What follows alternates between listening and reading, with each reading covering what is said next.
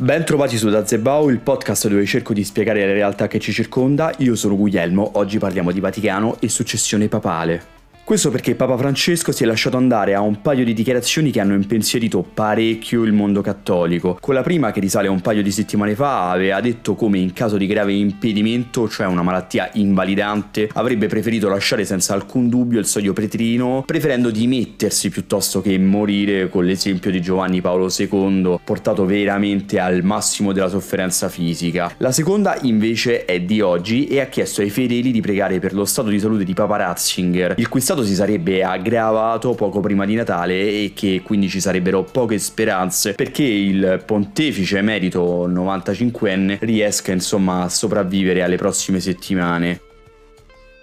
I pontificati tra i due papi sono intimamente legati. Benedetto XVI si dimise nel 2013 a seguito dei forti scandali e delle resistenze ai suoi tentativi di riforma, lasciando spazio all'elezione del primo papa argentino della storia che per fugare ogni dubbio scelse il nome di Francesco in segno di umiltà e frugalità. Senza l'uno non ci sarebbe stato l'altro.